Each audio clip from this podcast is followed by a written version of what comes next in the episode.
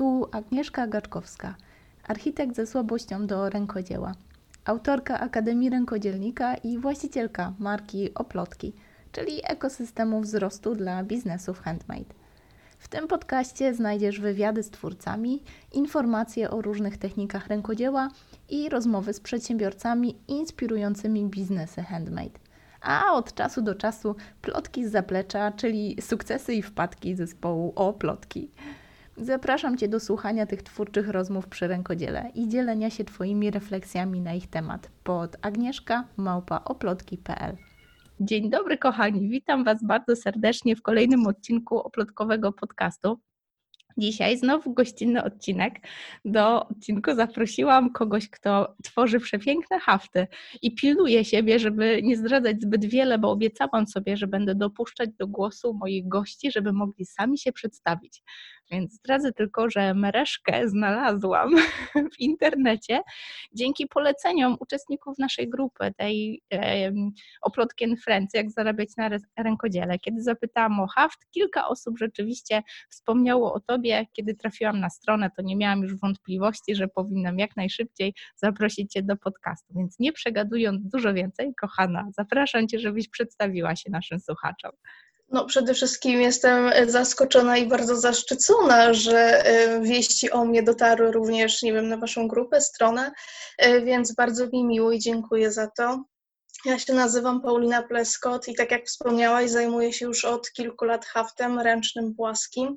Z tym również związałam swoją całą działalność gospodarczą. E, haftuję i staram się nauczać haftu poprzez jakieś zestawy startowe, prowadzę też warsztaty no i tak się toczy to moje życie już właśnie od jakiegoś czasu, głównie wokół tego wątku. Świetnie, świetnie, super, że mówisz też o warsztatach, bo nie kryję, że właśnie to było głównym powodem, dla którego zapraszałam Cię do podcastu. E, chodzi o to, że oplotki od czasu, kiedy jakby właśnie zaczęła się cała działalność właśnie od warsztatów, co prawda nie haftu, ale właśnie szydełkowania i cała idea tych plotek przy oplataniu, idea właśnie spotkań mm, od zawsze była mi najbardziej bliska, a wydawać by się mogło, że jest to coś prostego, coś łatwego, ale wiem z doświadczenia, że wcale takim łatwym dla każdego nie jest. Zwłaszcza dla twórców, którzy czasem po prostu wolą się zaszyć w swojej pracowni, tworzyć sobie tam po cichutku.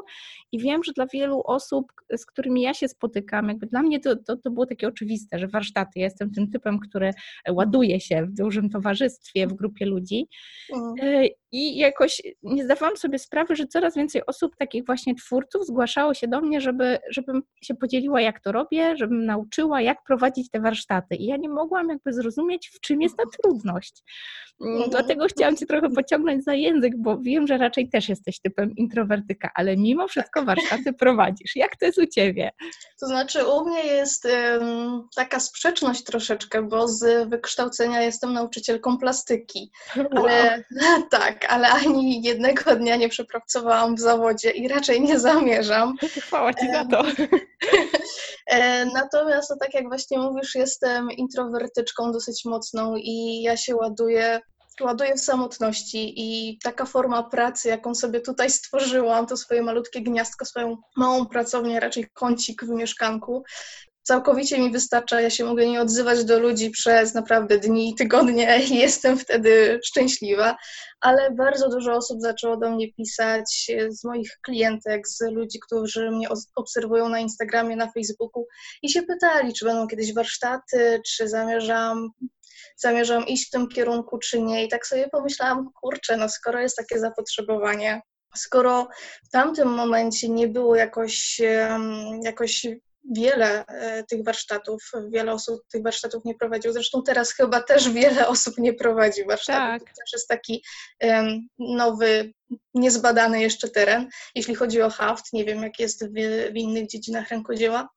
No sobie pomyślałam, no kurczę, no boję się, cykam się, ale spróbuję. No, i tym I różnią się osoby, które potrafią wziąć los w własne ręce, bo tak boję się i nie robię, ale boję się i robię, tak? To mhm. jest sztuka.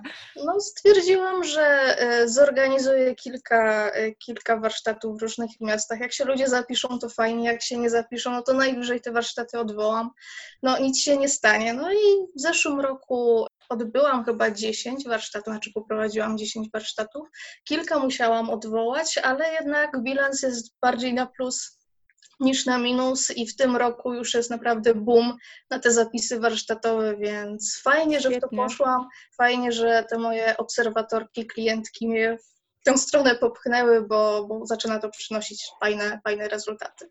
Świetnie. Wiem, że jeździsz po Polsce z warsztatami. Ja tak. się tak trochę wymążam, bo my mamy ten plus, że jakby w większości jesteśmy stacjonarnie w Poznaniu, nawet z takich przyziemnych powodów logistycznych, gdzie dzieciaki trzeba odebrać ze szkoły, przedszkola, mhm. e, innych placówek to jest nam łatwiej, ale wiem, że ty jeździsz po całej Polsce. Gdybyś mogła mhm. opowiedzieć, jak to jest, no bo na pewno jest cała masa takich blasków i cieni prowadzenia warsztatów mobilnych.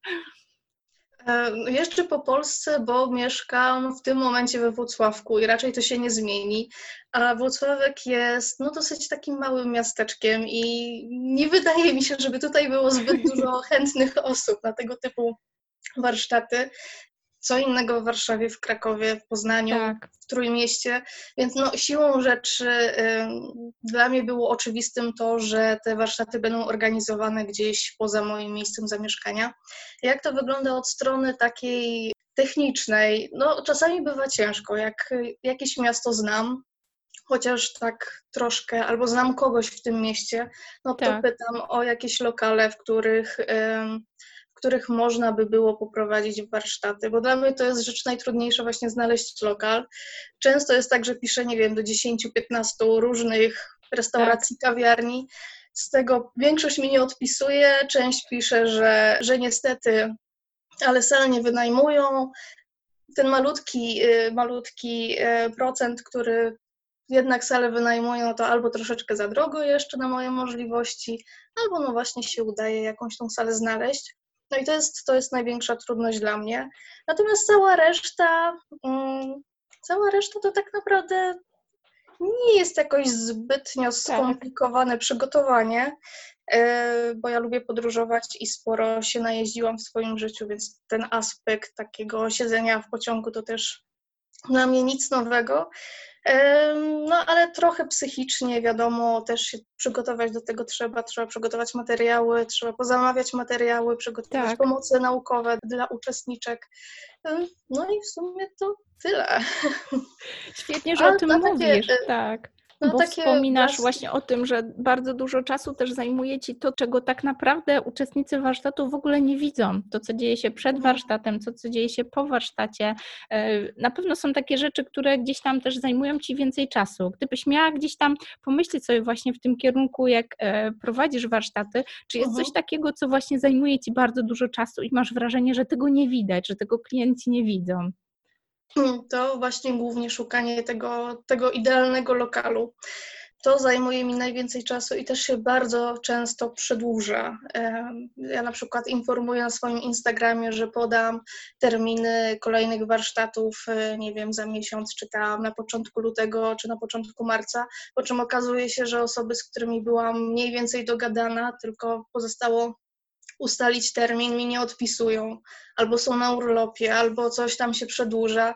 No i są właśnie takie sytuacje niezależne ode mnie, że, że strasznie długo z tym schodzi i bardzo mnie to czasami frustruje, no ale tak to wygląda, nie wiem, może może kiedy już będę miała opracowaną taką mapkę warsztatową, tak. to będę wracać po prostu do tych miejsc, które już znam, które odwiedziłam i na pewno będzie łatwiej. Świetnie, to mam wrażenie, że w dobrym czasie się do Ciebie odezwałam, bo u nas będzie ruszała e, pracownia nasza e, mhm. w takiej dosyć przyjaznej części Poznania, która jeszcze no, po prostu w okolicy nie ma niczego w tym stylu. Mhm. Tak? Kilka takich miejsc warsztatowych w Poznaniu już jest, często gdzieś tam współpracujemy z ich właścicielami, czy te, gdzieś tam się wymieniamy po prostu warsztatami, żeby też ubogacać swoją ofertę.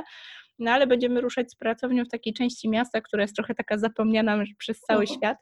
Mm, więc też trochę trzymam kciuki, y, bo wiem, że do Poznania się wybierasz. Co prawda, już pewno to już jest dawno ustalone, ale też na pewno będę podglądać i gdzieś tam zapraszać Cię do nas Mam nadzieję, że pracownia ruszy w takim charakterze, jak sobie planujemy, ale nie chcę tutaj Mhm. za dużo zapeszać. Mogę Wam Mhm, tylko zdradzić, że w okolicach kwietnia już się coś tam będzie działo powoli. Ale rzeczywiście super, że o tym mówisz, bo bardzo często mamy takie techniki rękodzieła, które mają też dodatkowe takie utrudnienia. W przypadku haftu pewno dużym problemem jest, znaczy problemem, wyzwaniem jest to, że jednak trochę tych materiałów jest dla każdego uczestnika, niby tylko tamborek, trochę nitki i tak dalej, ale jednak trzeba to gdzieś pomieścić i pewno dużym wyzwaniem jest światło w takim miejscu, prawda? Y, Tak, światło bywa problemem, najlepiej jeśli to jest światło naturalne. E, No jeśli tego światła naturalnego nie ma, no to sobie radzimy jak możemy, doświetlamy, włączamy wszystkie światła. E, Ale, ale jeśli chodzi o materiały, to tak naprawdę nie ma ich za wiele. Ja sobie pakuję na takie wyjazdy plecak, w plecaku mam, nie wiem, jaką, jakiś prowiant, jakieś swoje rzeczy, a do większej takiej papierowej torby wrzucam wszystkie rzeczy potrzebne właśnie na warsztaty i, i jakoś, jakoś się w to mieszczę. Mówię, haft, jeśli chodzi o e, potrzebne miejsce, to nie jest, nie jest zbytnio wymagający, przynajmniej na początku.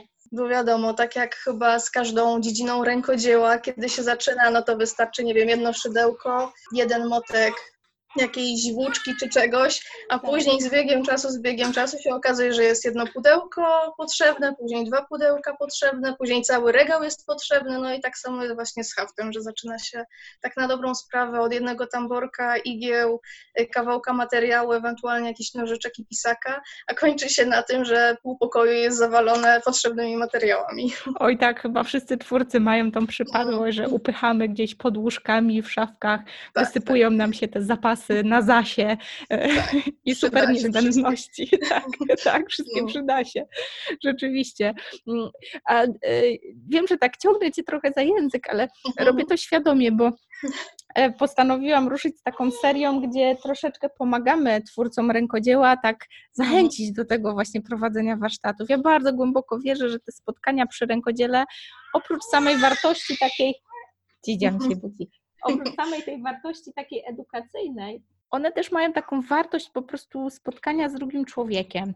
Czy, czy Mhm. też odnotowałaś to na swoich spotkaniach, że rzeczywiście dzieje się taka trochę magia i ludzie chcą ze Mhm. sobą rozmawiać, odkładają te telefony i, i, i coś się dzieje fajnego. To na pewno, to na pewno. E, wiadomo, każde warsztaty są inne, ale na każde przychodzą super uzdolnione kobiety, dziewczyny, które działają bardzo często w jakichś innych dziedzinach, typu szydełko, robienie na drutach, szyją na maszynie czy cokolwiek innego. I zawsze jak się spotykamy, to wiadomo, przez pierwsze kilka, kilkanaście minut jest tak troszeczkę niezręcznie, ale kiedy przystępujemy do działania, to dziewczyny się otwierają, ja się trochę bardziej otwieram, sobie rozmawiamy. Na tematy hawciarskie i nie tylko plotkujemy o ślubach, o jakichś imprezach, o tym, gdzie one pracują, co robią. I naprawdę jest bardzo, bardzo sympatycznie i każde takie spotkanie no, daje mi taki mega zastrzyk energii, bo widzę, że że ludzie są naprawdę zainteresowani, dopytują, z czym ten haft się je, mają bardzo dużo pytań czasami i no i też właśnie spotkanie z drugą osobą, porozmawianie, poplotkowanie. To też jest naprawdę bardzo fajne i sympatyczne i daje mi taką odskocznię od tego normalnego, typowego mojego dnia pracy, gdzie po prostu siedzę od świtu do nocy i nie wiem, albo dłubię na komputerze, albo dłubię coś tam na tamborku. Dokładnie.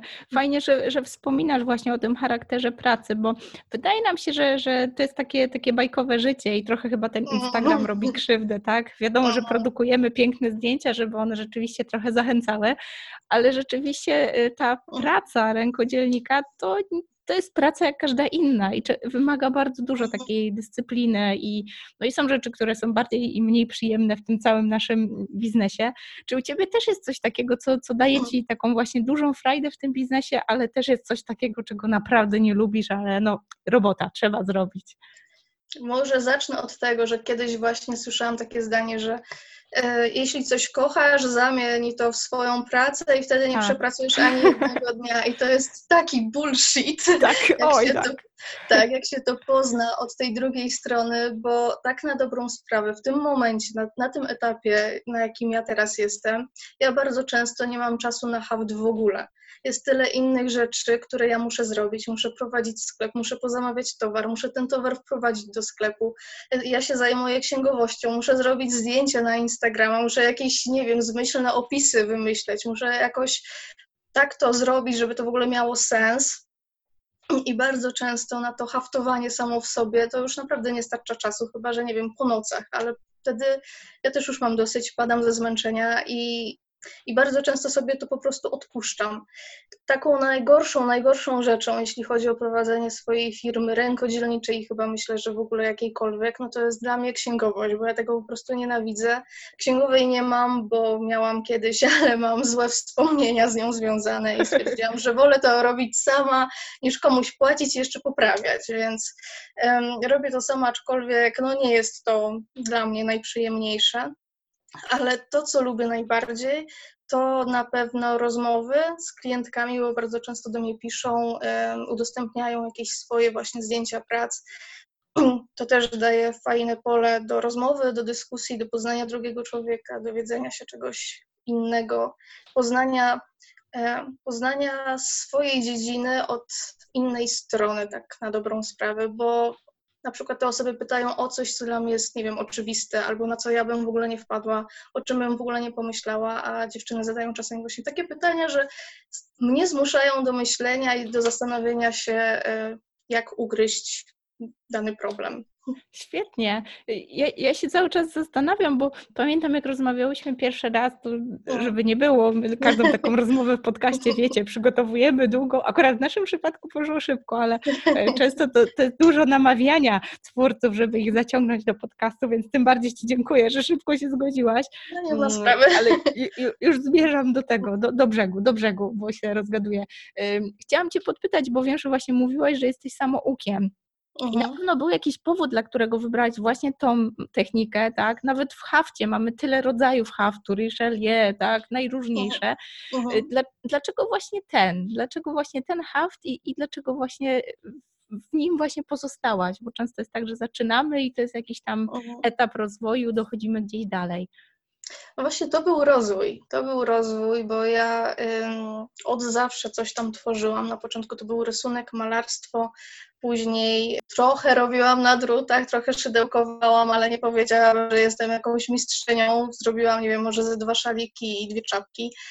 I też cały czas poszukiwałam e, takiej dziedziny rękodzieła, która by mi dawała jak największą frajdę. No bo fajnie rysowałam sobie, jakoś mi to tam wychodziło, ale nie czułam do końca, że to jest moje, że się w tym spełniam, odnajduję. Tak samo z malarstwem. Nie miałam do tego cierpliwości, a jednak jak chce się tworzyć coś realistycznie, to trzeba, trzeba bardzo dużo mieć cierpliwości, bardzo dużo czasu poświęcić, nie wiem, na wykonanie jednej pracy.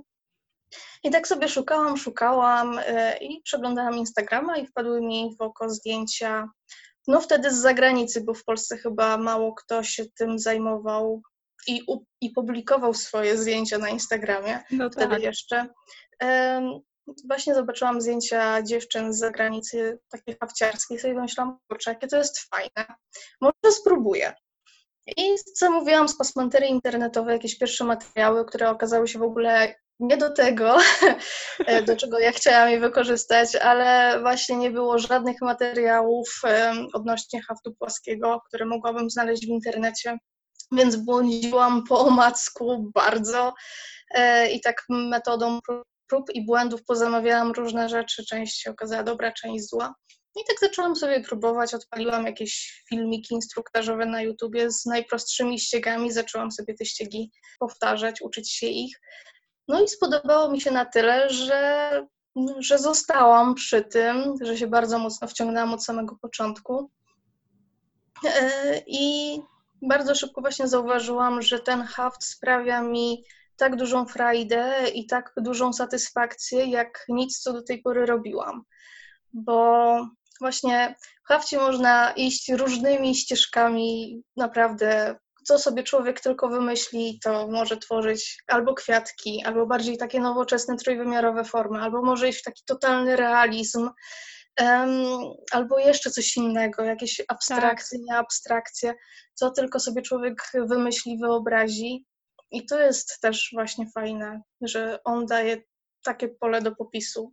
Tak, to jest taka technika, która tak naprawdę pozwala dzielić się nią z taką pełną otwartością, bez jakiegoś takiego poczucia, że nie wiem, często słyszę to, że no jak teraz wszystkich nauczysz tego haftu, no to tak naprawdę wszyscy będą haftować, kto będzie kupował Twoje produkty. A w tym hafcie właśnie jest trochę tak odwrotnie, bo te mhm. osoby, które haftują, no na pewno chcą się wymieniać wiedzą, ale z drugiej strony też mogą tworzyć zupełnie w innym kierunku, tak jak powiedziałaś, zupełnie inne grafiki, zupełnie inne mhm. zestawy kolorów. I to jest w tym hafcie piękne, że nawet druga osoba, która haftuje, e, mhm. zawsze się od takiej wymiany jakby informacji może bardzo dużo nauczyć. Mhm, to prawda, to prawda. Ja na, ja na warsztatach uczę raczej takiego haftu e, nowoczesnego, trochę trójwymiarowego. To są bardzo takie, no takie przyjemne ściegi, proste. A na co dzień tworzę bardziej realistyczne rzeczy, bo takie mi sprawiają po prostu większą frajdę, aczkolwiek no mówię, w hafcie można odnaleźć coś dla siebie i każdy coś dla siebie odnajdzie. Dokładnie, dokładnie. Ja myślę, że w ogóle jakby zachęcanie do tego, żeby, e, żeby trenować haft. E, mhm. Widziałam, że u Ciebie jest bardzo dużo tutoriali, zresztą podlinkujemy je wszystkie, znaczy je wszystkie, podlinkujemy mhm. Twoje miejsca w sieci, żeby każdy mógł je mhm. odnaleźć, bo robisz kawał ciężkiej pracy, właśnie dzieląc się tą wiedzą, pokazując jak to robić, nawet dla takich osób, które nie mogą sobie pozwolić na dojazd na warsztat, ty tak naprawdę dajesz cały know-how w internecie. No chciałabym, żeby ta, ta sfera mojej działalności się rozwinęła jeszcze bardziej, bo na razie mój kanał na YouTubie tak troszeczkę raczkuje, są tam raptem dwa filmiki, ale w tym roku na pewno chciałabym w to iść tak dosyć mocno, żeby właśnie pokazać ten haft od kuchni, pokazać e, jak się haftuje danym ściegiem, do czego tego ściegu można wykorzystać, e, jak, jaką tkaninę wybrać, jaki tamborek wybrać. No wszystkie takie rzeczy które są, no nie, cała wiedza, która jest niezbędna do tego, żeby zacząć haftować. Dokładnie. A... Okej, okay, musiałyśmy zrobić krótką pauzę, bo jedno moje dziecko się wydarło, a drugie dziecko właśnie przyszło ze szkoły, ale już wracamy do nagrywania, także była przerwa na reklamę, którą wytniemy. Przerwałam Ci w momencie, jak mówiłaś o YouTubie, że są tam dwa filmiki, ale tak, tak. Masz, masz plan, żeby pracować nad tym. Mm, tak, tak. Mam plan właśnie, żeby pracować, żeby tych filmików pojawiało się jak najwięcej. E, taki mój zamysł to co najmniej dwa na miesiąc, ale u mnie z planami to różnie bywa, więc, więc tak, więc proszę mnie za słowo nie trzymać akurat w tym względzie.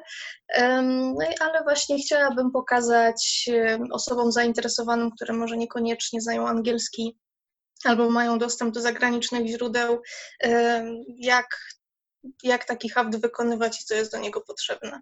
Tym bardziej trzymam kciuki, bo w oplotkach to rzeczywiście historia się zaczęła od, od warsztatowania właśnie o oplotek, czyli plotek przy mhm. rękodziele, ale w momencie, kiedy przerosło mnie całe to przedsięwzięcie i po prostu po ludzku ciężko było żonglować e, czasem e, przy dzieciakach i po prostu no, też takim życiu, tak? Ciężko było prowadzić tyle warsztatów, to rzeczywiście ten online uratował mi skórę. To prowadzenie warsztatów mhm. przez internet, kurs szydełkowania online, jak teraz sobie pomyślę, jak kiedyś to wydawało mi się takim szaleństwem, a teraz już praktycznie od trzech lat to można już sobie taki kurs u nas kupić. Ja strasznie trzymam kciuki, bo może rzeczywiście dojdzie do takiego momentu, kiedy pomyślisz o jakimś kursie, o tym, żeby właśnie udostępniać tą wiedzę jeszcze dalej. Mhm. Mam no, nadzieję. Niczego nie wykluczam, ale też nie mówię tak, nie mówię nie. Zobaczymy. Zobaczymy, co los i życie przyniesie. Świetnie, świetnie. Ja, ja oczywiście nie chcę przeciągać, bo umówiłyśmy się, że, że ten odcinek nie będzie dłuższy niż tam jakieś pół godzinki. Też nie chcę, nie mhm. chcę przesadzać, bo ja mam taką tendencję. Ale no naprawdę muszę Ci zadać jedno pytanie, które, które zadaję moim gościom, o ile nie zapomnę. Mhm. Bo wiem, że składamy się z takich, e, jesteśmy taką trochę sumą tego, co się działo u nas w życiu. I bardzo często jest tak, że to te właśnie takie trudniejsze, bardziej wyzywające sytuacje, moja córka tu z tyłu macha, więc dobrze, że nie jesteśmy na wideo w podcaście i rozprasza nam gościa. Y, mamy takie momenty w życiu, które trochę nas kształtują. Najczęściej to są te takie trudne momenty, kiedy coś się zawaliło, coś się stało takiego, że nie wiem, że, że, że to był taki fuck up i taka wpadka, a dopiero po jakimś czasie i z perspektywy traktujemy to jako właśnie takie błogosławieństwo, które nas doprowadziło do tego punktu, gdzie jesteśmy. Czy u Ciebie też coś takiego było? Jakieś takie wydarzenie, które sprawiło, że jesteś tu, gdzie jesteś? No, muszę się przyznać, że tutaj troszkę oszukałam, bo przesłuchałam poprzednie podcasty. Przygotowałaś. I się przygotowałam, dokładnie. Myślałam bardzo intensywnie, czy w moim życiu coś takiego było i tak, było coś takiego, może niekoniecznie jeśli chodzi o prowadzenie w tej, tej mojej biznesowej karierze, ale mm, po studiach, znaczy po liceum chciałam iść e, na architekturę wnętrz, na ASP. Nie dostałam się na te studia i ja tak bardzo mocno płakałam z tego powodu. E, myślałam, że po prostu moje życie się wtedy kończy, świat się zawali. Ja. Tak, tak, bo moje y, marzenie się nie spełniło, ale przez to, że nie poszłam na tą architekturę wnętrz, poszłam na inne studia, na tą pedagogikę. I przez to, że poszłam na pedagogikę, e, poznałam mojego chłopaka, no powiedzmy, że przez to, ale tak, tak się potoczyło. Później wylądowałam tutaj w tym mieście, później poszłam do pracy, z tej pracy mnie zwolniono, poszłam na bezrobocie i dzięki temu, że byłam na bezrobociu, miałam możliwość starania się o dofinansowanie do otwarcia własnej działalności, więc może, może przez to tak. właśnie, że te 10 lat temu ja się nie dostałam na wymarzone studia, jestem w tym momencie mojego życia no w takim momencie, w jakim jestem, czyli prowadzę własną firmę i zajmuję się tym, co naprawdę sprawia mi wielką frajdę, nie pracuję dla kogoś, tylko dla samej siebie. No i mogę się realizować. Świetnie, czyli rzeczywiście błogosławieństwo, tak naprawdę taki trochę przedsiębiorca z przymusu bardziej niż z wyboru, ale takiego, tak. takiego, takiego przymusu, który wyszedł na dobre. Świetnie. Znaczy, no znaczy, gdybym, gdybym nie była w takiej sytuacji, w jakiej byłam, czyli utrata pracy y, i pójść na to bezrobocie i gdyby mi tam gdzieś nie mignęła informacja, że oni dają dofinansowanie właśnie do otwarcia własnej firmy, to nie wiem, czy ja bym się kiedykolwiek na to zdecydowała, bo dla mnie to po prostu był skok na tak głęboką wodę, więc tak. czasami dobrze, że mamy jakieś takie, takiego szturchańca dostajemy z boku, który właśnie nas popycha do tego, do czego może sami byśmy się nie odważyli. No to teraz możemy być tylko wdzięczni, że rzeczywiście na tym egzaminie noga ci się powinęła i na architekturę jednak nie poszłaś. Ja mogę tylko potwierdzić, że byłam na tej architekturze, ale i tak trafiłam do, do biznesu rękodzielniczego, więc może co ma wisieć nie utonie, może tak właśnie miało Dokładnie. być. I świetnie, że o tym mówisz, bo mm, prywatnie tak mam wrażenie, że dużo jest takich wydarzeń, które bardzo bierzemy osobiście i zwłaszcza y, osoby, które zajmują się rękodziełem, najczęściej to są takie bardzo wrażliwe osoby, bardzo tak biorą mhm. do siebie też krytykę, e, często tak bardzo osobiście traktują mhm. to, że ktoś krytykuje ich pracę czy twórczość. I mam wrażenie, że, że te takie błędy i takie, mm, takie lekcje od losu bardzo mhm. często traktujemy jako taki właśnie koniec świata i taką moją prywatną misją jest pokazywanie, że no tak jak w Twoim przypadku, coś, co mogłoby Cię podciąć totalnie i sprawić, że mhm. gdzieś tam zatoniesz i nie wiem, piąty, szósty raz spróbujesz na architekturę, sprawiło tak naprawdę, że jesteś w zupełnie innym miejscu, które jest kto wie, czy nie o wiele, wiele bardziej atrakcyjne. No, wydaje mi się, że chyba tak, że chyba właśnie jest. Znaczy, no nie wiem, jak, jakby potoczyło się moje życie, gdybym rzeczywiście się dostała na tą architekturę, ale no, nie mogę narzekać. Tak, tak. Paulina, bardzo Ci dziękuję za dzisiejszy wywiad i dziękuję Ci za, za wyrozumiałość, bo dzisiaj już były wszystkie chyba możliwe utrudnienia. Spóźniłam się na nasze spotkanie, bo moje maleństwo nie mogło zasnąć. Jak już w końcu zasnęło, no to troszkę czas nam minął i przyszło drugie ze szkoły, więc dzisiaj wyjątkowo e, pożegnamy Was we trójkę, nie we dwójkę. Lenka nagrywa dzisiaj z nami. Możesz, Lenko, powiedzieć naszym słuchaczom do widzenia, do usłyszenia. Dziękuję Ci, Paulino. Nie bardzo będę przeciągała. Dziękuję. Bardzo dziękuję za wywiad. Mam nadzieję, że do usłyszenia, bo coś mam wrażenie, że o tym hafcie to chyba jeszcze usłyszymy. A dziękuję, dziękuję jeszcze raz za zaproszenie i pozdrawiam wszystkich słuchaczy. Dziękuję Ci, że słuchasz. Jeżeli przychodzi Ci do głowy jedna osoba, której może przydać się ta treść, proszę podziel się z nią tym podcastem. Polecenie, dobra recenzja, subskrypcja nie kosztuje ani grosza, a dla mnie jest najcenniejszą motywacją, aby nagrywać dalej. Jeżeli chcesz się ze mną skontaktować, pisz pod agnieszkamałpa.oplotki.pl.